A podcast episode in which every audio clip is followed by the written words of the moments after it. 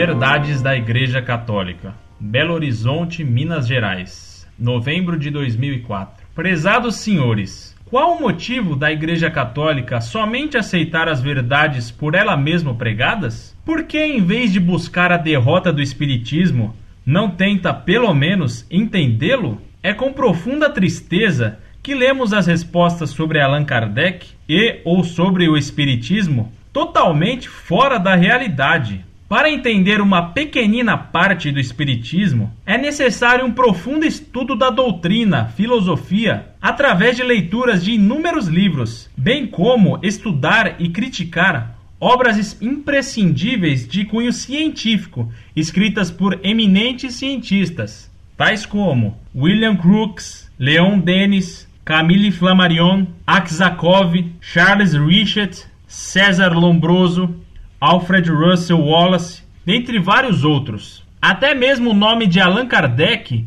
é escrito erroneamente, o que demonstra o total desconhecimento do Espiritismo. Entretanto, não estou aqui para fazer críticas. Jesus disse: Eu sou o caminho, a verdade e a luz. Dessa forma, a verdade encontra-se na senda de seus ensinamentos. Nas obras de Kardec, não encontramos qualquer prática ou ensinamento que é contrário aos ensinamentos do Mestre Jesus. Assim, rogo a Vossa Senhoria que, para dar respostas às questões atinentes a Allan Kardec e ou Espiritismo, faça, primeiramente, um profundo estudo da doutrina, filosofia e obras de cunho científico do Espiritismo Somente podemos combater o que conhecemos profundamente. Atualmente, o homem não cura os doentes de AIDS porque não conhece o contento todas as suas facetas, pois se conhecesse, haveria a cura. Assim, vamos juntos fazer um profundo estudo a respeito das questões, para que os debates sejam de ideias